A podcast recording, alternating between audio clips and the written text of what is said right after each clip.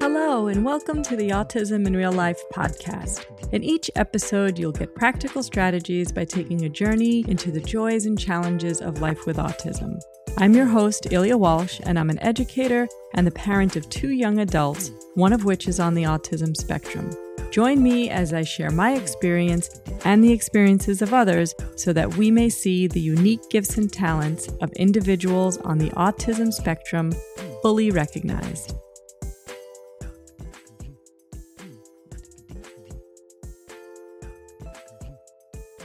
Hello, everyone, and welcome. This is Ilya again, and uh, today in this episode, um, I'm going to bring you into the fourth part of this mini series that I'm running on, um, I guess, all things autism, and maybe not all things, but maybe some of the the more highlighted things. So this is part four. Part one was an overview of autism and all of its different facets. Uh, part two was um, the DSM 5 criteria. So I get into a little bit of a breakdown of what that criteria are for an, an autism diagnosis and what clinicians are looking at if um, if they're trying to determine if that is the appropriate diagnosis. And so I pulled from that uh, DSM five criteria, I pulled out the social communication piece, and that was episode uh, this last episode, uh, the third in the series.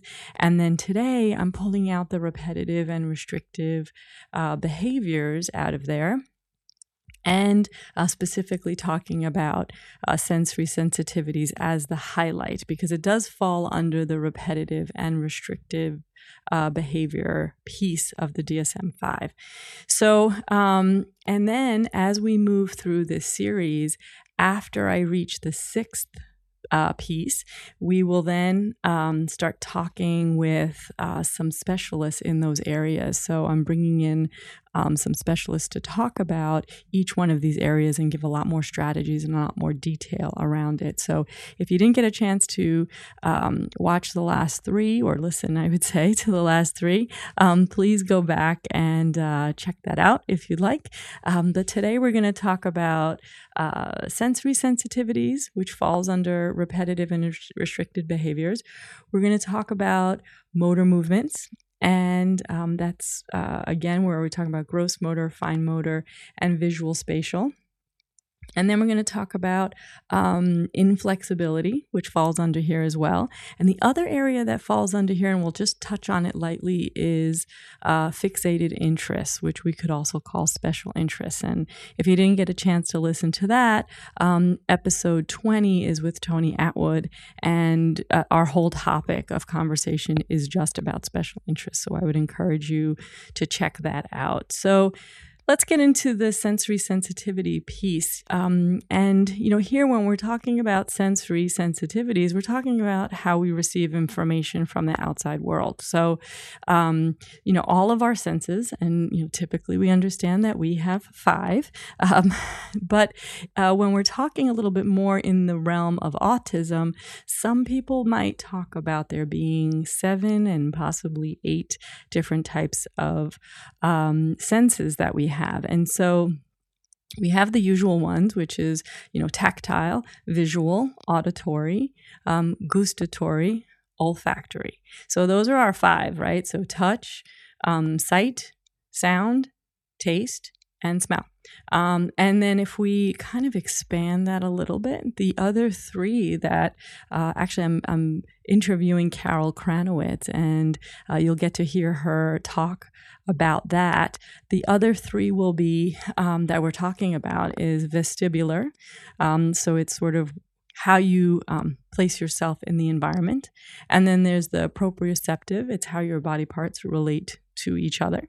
Um, and then the uh, last one is the interoceptive piece.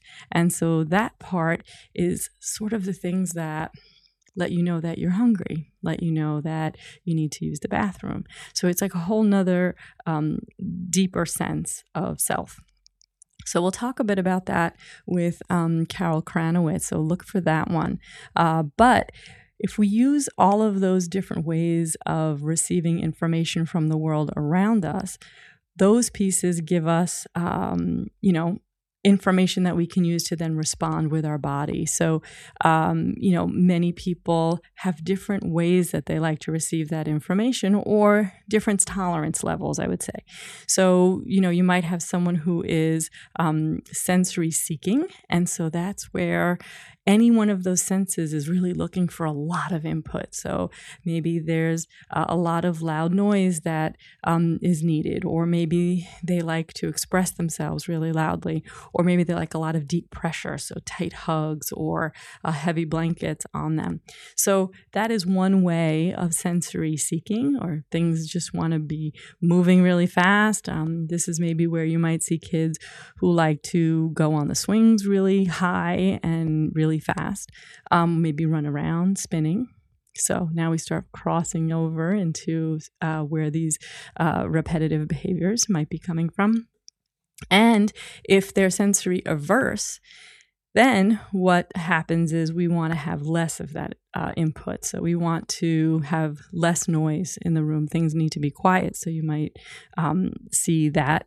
Uh, I think most people are familiar with, you know, the kids putting their hands over the ears when noises get a little bit too loud for them. Now, Many of us might not think they're loud, but maybe for some people it is a little bit too much information.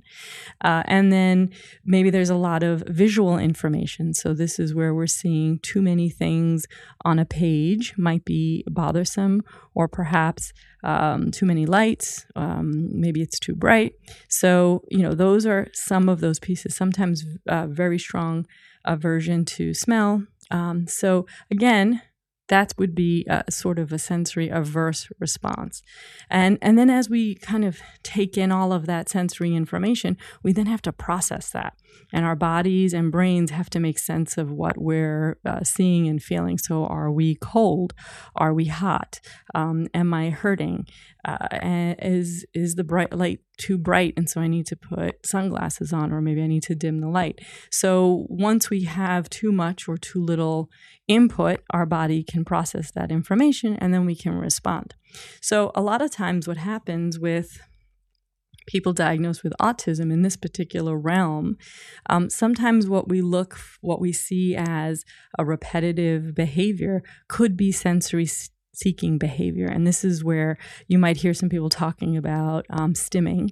Uh, and it, it could be to get that sensory input that people are looking for or that they need. So maybe they need some of that visual stimulation. So you'll see finger flicking um, or flapping. Um, or maybe that's just more of, you know, getting that body sensory input. So you'll see flapping or spinning to get more of that information into the body. It also can help regulate the body. So getting that information can help to regulate. Um, and when we chat with, uh, with Cal Kranowitz, you'll hear um, a lot of talk about, you know, sort of creating a, a, sensory diet, so to speak, and how to help use that sensory information as a way to self regulate the body.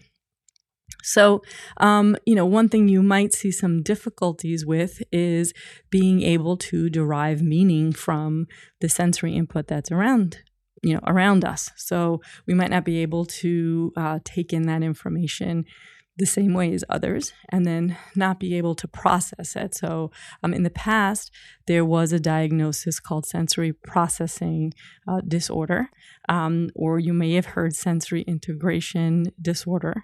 Um, so, uh, you know, it was sort of this, you know, not able to process all of the sensory input that you're getting in, um, and then therefore you can't respond to it properly. So let's assume that um, you know it's really cold outside, and um, and some of you may have seen with your own kids, or maybe it's yourselves, or with students, where uh, it's really really cold outside, and you know kids are wearing a short sleeve shirt, and it doesn't affect them at all. Um, but sometimes that can cross over, and sometimes that's fine, and totally get away with it. But sometimes it crosses over into being um, an issue because they're not aware that they can get frostbite or that you know the cold uh, is not affecting them the same way. Similarly, thing, similar thing can happen with pain. Uh, there might be some uh, folks who may get hurt. Um, I've heard of broken arms, happening and uh, kids not not really even being able to respond to the pain the way uh, most people would because they're not getting that same sensory uh, information. So it's something to kind of definitely look for. Um, you know those are a little bit more on the extreme side but if we're looking at sort of day-to-day type of difficulties um, you might see an inability to tolerate uh, loud noises or maybe wanting to tolerate a lot of loud noises. so that's another way to look at it. Um, sometimes too much visually cluttered uh, information can be overstimulating. Um, and then, depending on the environment, maybe there's too many people, maybe there's too many sounds. Um, so you know, we have too many people. You could feel that it's uh, that it feels crowded to you, and it doesn't feel comfortable.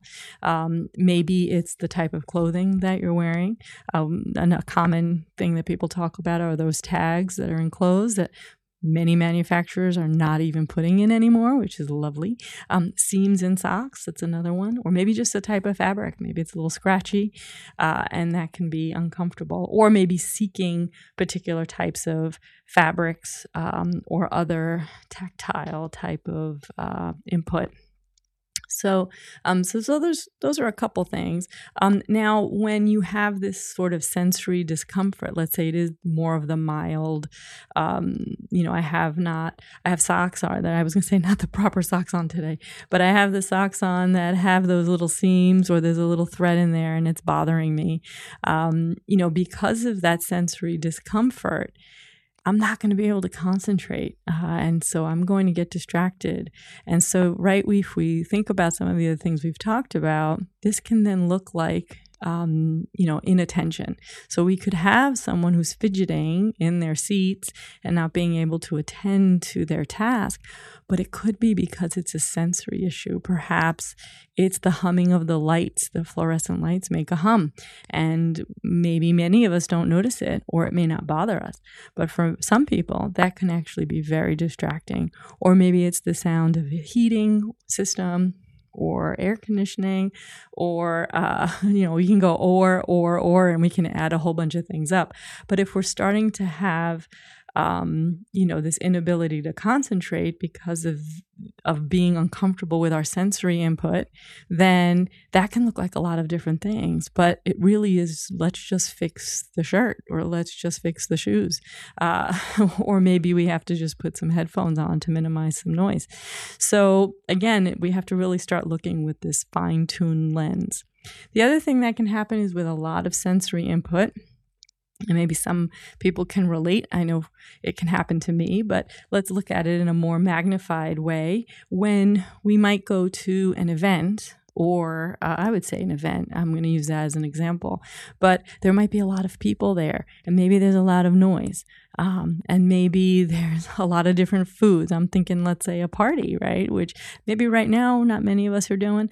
Um, but when these things happen, I'm, let's say it's a wedding or something, and there's a lot of, you know, um, music perhaps, and a lot of people, a lot of talking, and a lot of different smells of food. Um, maybe you're wearing clothes that aren't particularly comfortable because it's kind of a dressy situation. And now all of that input not only makes you sort of irritable and uncomfortable, but it's also making you exhausted because your senses are starting to work overtime and they're becoming overstimulated. So when, you know, we, we kind of throw some of those terms around these days, oh, I'm getting overstimulated or, you know, um, I, I, you know, I have a lot of sensory stuff going on right now.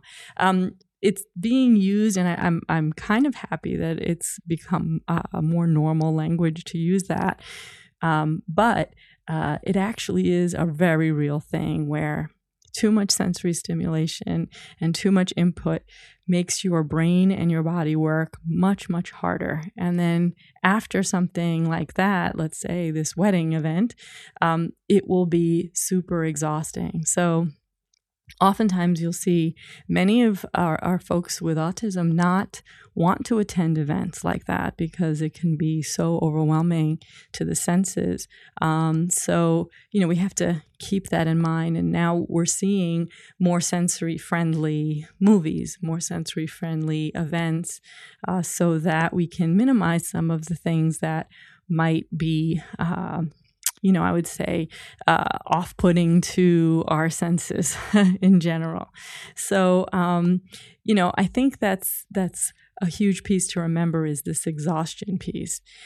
So, what are some strategies that we can kind of put into place when we think about um, how to help mitigate? Right, uh, is um, you know maybe finding private spaces to um, to kind of decompress in, or maybe it's a private space to work in where maybe the lights are a little more dim, maybe it's a little bit uh, quieter, allow for fewer distractions, and maybe less things in the room. And so, I know as a teacher, I was also an elementary school teacher, so the walls, you know, there was a, a big thing, and I've talked to some teachers about this, but it's setting up a really beautiful room with all sorts of fun, colorful things. But for some people, that might be a lot of sensory input. So maybe we can kind of think about what workspace looks like or finding a quieter workspace uh, and, you know, modifying that lighting. So I said maybe keeping the lights a little bit dimmer or at least having some control Perhaps instead of fluorescent lights, um, we can use more natural, softer lights. So maybe it's just like a lamp instead. Um, I've heard some people ask for that as uh, an accommodation at work. I mean, it's not even that hard to do. I'll just bring in my own lamp and set that up. Um, and then other things to think about. Uh, is avoiding things that have a lot of scent. So we can minimize wearing um, perfumes and colognes. Sometimes it's laundry detergent or um, particular shampoos, right? All that stuff has scents, and we're looking to add that stuff in because it smells so good to most people. Um, but there are many people who are put off. I know I also get migraine, and um, sometimes some of those smells with perfumes um, and soaps and lotions can be triggering for migraine. And so, um, you know, it, it's kind of the same thing. So we want to make sure we're kind of thinking about if those might be triggers for some people as far as sensory sensitivities are concerned. Uh, another thing to try is maybe using earplugs or noise canceling headphones or earbuds as well. Help to minimize that noise, um, and and most people can still actually hear through them. Um, you know, a little bit. It kind of just gets rid of a lot of the ambient noise, which can be really helpful. Um, and modifying uh, your task and maybe work schedules um, or assignment schedules we might have to think about building in more breaks in there, right? And so we'll, we'll, you know, I like to call them replenishing breaks, um, or you know, uh, yeah, pretty much just like the space to kind of uh, fill your cup again, so to speak. So sometimes we can tend to get lost in what we're doing and and go go go go and just keep adding on, uh, but then at the end it's super exhausting. So how can we find a way to incorporate breaks in between our work and in between tasks or perhaps class assignments so that we can kind of replenish bring uh, regulate our senses really and then be able to attend because we're um, it'll be better for us and we'll be able to better attend of course. Um, so you know in, in, the in the interest here of thinking about what kind of um, ways to build self awareness, um, again, to build self advocacy, it would be great to start really thinking about what kind of tools can I use to help mitigate some of my sensory sensitivities. And so, uh, what kind of breaks would I need? Um, where would I go? Do I need a quiet space, or do I actually need to just go for a little run around the block or something and come back? Uh, do I have to think about the kind of clothes I wear? Do I have to think about the kind of um, soaps I use. So, you know, those are the things we want to start thinking about so that we can build self awareness and then we can advocate uh, and be able to get our needs met in that way. So um, you know that's that's the sensory sensitivity piece. If we talk about, um, as I mentioned before, the visual, spatial, and motor skills, right here we're talking about um, the the pieces of fine motor skills, which you know we might associate with writing, uh, maybe with um, buttoning, uh, tying shoelaces, opening jars, um, that kind of stuff. If we're looking at that, um, that could be its own challenge.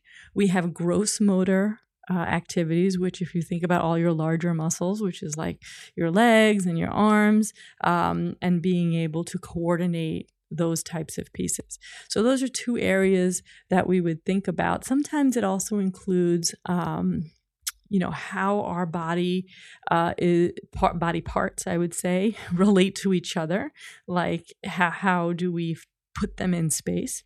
Um, and then also creating personal boundaries, especially personal space boundaries is what I mean here.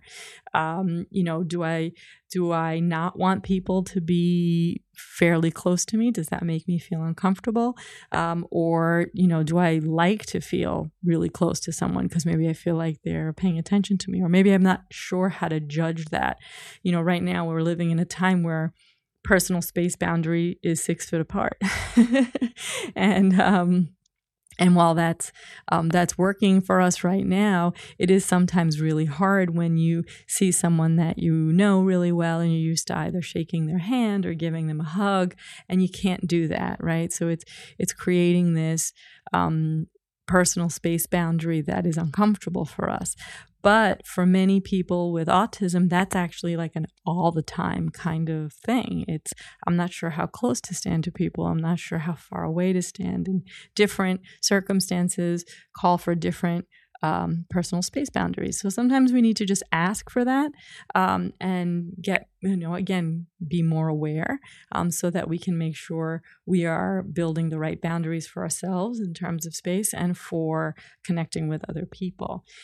Other things that we would say, you know, day to day, some day to day activities that could be a bit of a challenge is um, when when when you're looking at the visual spatial piece, is understanding where to sit in a particular space.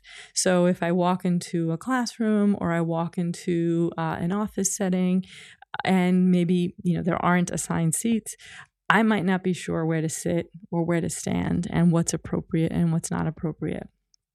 Also, things to think about would be navigating hallways, um, navigating aisles. Uh, right now, again, you know, if we go to some grocery stores, it tells us exactly which direction to go in um, and which ones not to, where to enter, where to exit for particular stores. And that's actually pretty clarifying information. But in general, we don't have that kind of information. And so um, in, in the normal world, uh, we would have to figure out how to navigate that and, you know, what side to walk on. How do we avoid other people standing around? Um, another thing that we have to think about is in many employment situations, uh, especially in a building, many floors look exactly the same. I know I worked in an office building that every single floor was designed the same way, and you would get off the elevator and turn and make a left, and there would be a sea of cubes, and they all looked exactly the same. So you'd have to be really sure you were on the right floor because you would start to wander and get to the wrong place perhaps if you are on the wrong floor. So, um, again, things need to be really clear and very specific and kind of do a, a trial run sometimes before uh, going to certain places. And the same thing with navigating classrooms, being really clear about where things are, um, where do we put things? How do we clean up? Where maybe perhaps steps to that. So we'll talk about a few more strategies in a second. Sometimes I get ahead of myself. Um, the other thing is is understanding where to put personal items um, in your workspace. So you know, I think we're starting to get a little bit into executive functioning, which will be its own topic. Uh, but, you know, if we're not sure if our visual spatial, um, you know, piece is a little challenged, we might not know how to place our work uh, items to be able to get uh, to get to task. So if you're a student, uh, how is everything fitting from the inside of my desk or my backpack, and how am I placing it uh, in front of me, and what is the most efficient way to do that, and how do I know how to access everything? It can be that piece. It can also be a piece of, oh, I have um, this you know worksheet in front of me and have to try and fit my writing into the small uh, boxes that are there and I might not be able to do that for not just necessarily for visual spatial reasons but perhaps also for fine motor reasons. So um, you know again all these things start to overlap and and play a part into uh, building up you know some frustration as you would imagine. So um, some things we can do about that you know when we're working with students and in you know employees perhaps uh, we have to think about allowing for extra time right? Allowing extra time for task completion allowing extra time perhaps to get from one location to another because we're talking about navigating those hallways. Um, and if we're talking about sensory sensitivities if there's too many people in the hallway, uh, maybe we need to give someone a few extra minutes before everybody else gets out of class. You know, if I'm thinking particularly a middle school or high school setting. So, this is why sometimes that extra time to get things done is put into place, or why um, letting a student leave, you know, a few minutes earlier from class to get to where they need to go um, comes into play. Another thing to think about is allowing students to, you know, or employers, you know, if we think about a meeting setting, is allow for easy room entry and exit. So, you know, what's we talk about preferential seating a lot uh, in, you know, when we're talking about accommodations, but preferential seating historically has had the meaning of being in the front of the room or right in front of the teacher, um, and that might not, not might not necessarily be what we need. What we might need is um, easy access to the door so that a student can get up and if they have to go for a walk they can do that. Uh, if they have to just you know take a little break they can do that or walk around the classroom and still be in the room learning but needing that kind of sensory stimulation to keep walking around so um, I think we need to rethink a little bit uh, what we mean about preferential seating. And then um, maybe adjusting requirements for handwritten materials. So maybe it's really uh, we can we type it in. There's so many great tools and apps out there to help with that. That perhaps handwriting, um, you know, doesn't really even need to be a barrier anymore. And then again, um, providing examples and models for students of what work should look like uh, and what the completion um, should look like. And so you know, one thing I, I like to say about that is if we're providing models for our students, we can't always provide, you know, the perfect model of how we'd like it to look. Uh, I know when I started teaching, most of the model work I would show my first graders was my work. I created the the flower I wanted them to make or the poem that we were going to be making, right? So you make that model, you sh- then you show them how to cut out all the flowers and how to lay out all the letters, all that fun stuff. Um, but the model is your model, right? It's your work. I like to provide student models now, and um, those models uh, are going to range. It's going to be the student who creates, you know, the perfect masterpiece, who went above and beyond what you had expected a student to go uh, and do, um, but also provide at, you know what the average student is providing and also what it, all of the ranges are of acceptable work. We don't want a student to look at that perfect perfect model and say you know i can't ever do that. So why bother Hi, this is Elia. Just wanted to let you know that SSG also offers trainings, consultations, and parent coaching. Uh, check out my offerings at thespectrumstrategy.com, and I'd love to hear from you. What we need to provide is a wide range of acceptable work, and then let the student feel like they can identify with something. So, again, something else to think about when you're providing uh, model work for students or for you know people that are working with you. And then the other thing I like to do is provide maps and photos uh, of different things. And um, I may have chatted about this before, but when I work with people, um, or even when I'm talking to my friends, or just, um, you know, whenever I plan an event or something, um, I provide a lot of photos, a lot of reference links. Um, I like to provide maps, menus, a lot of different things that people can use and look at so that they know what to expect again, we want to kind of minimize um, surprises in this case, and that will help to minimize anxiety. So, um, I hope that some of these strategies were really helpful. And if there are things that you um, that you do or that things that you've used with other students or clients, please, please let me know.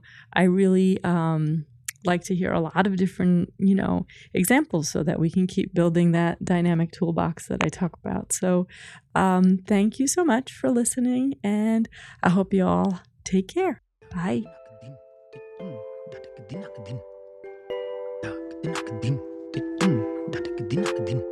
Thanks for listening to Autism in Real Life. This is Ilya Walsh, and if you like the show, please hit subscribe so you can get notified each time a new episode is released. I also offer training, consultations, and parent coaching, and would love to help you in any way that I can. You can check out my offerings at thespectrumstrategy.com, and when you join my email list, you can get a code to receive a discount off of an online class or a coaching session. Looking forward to hearing from you. Take care and see you next time.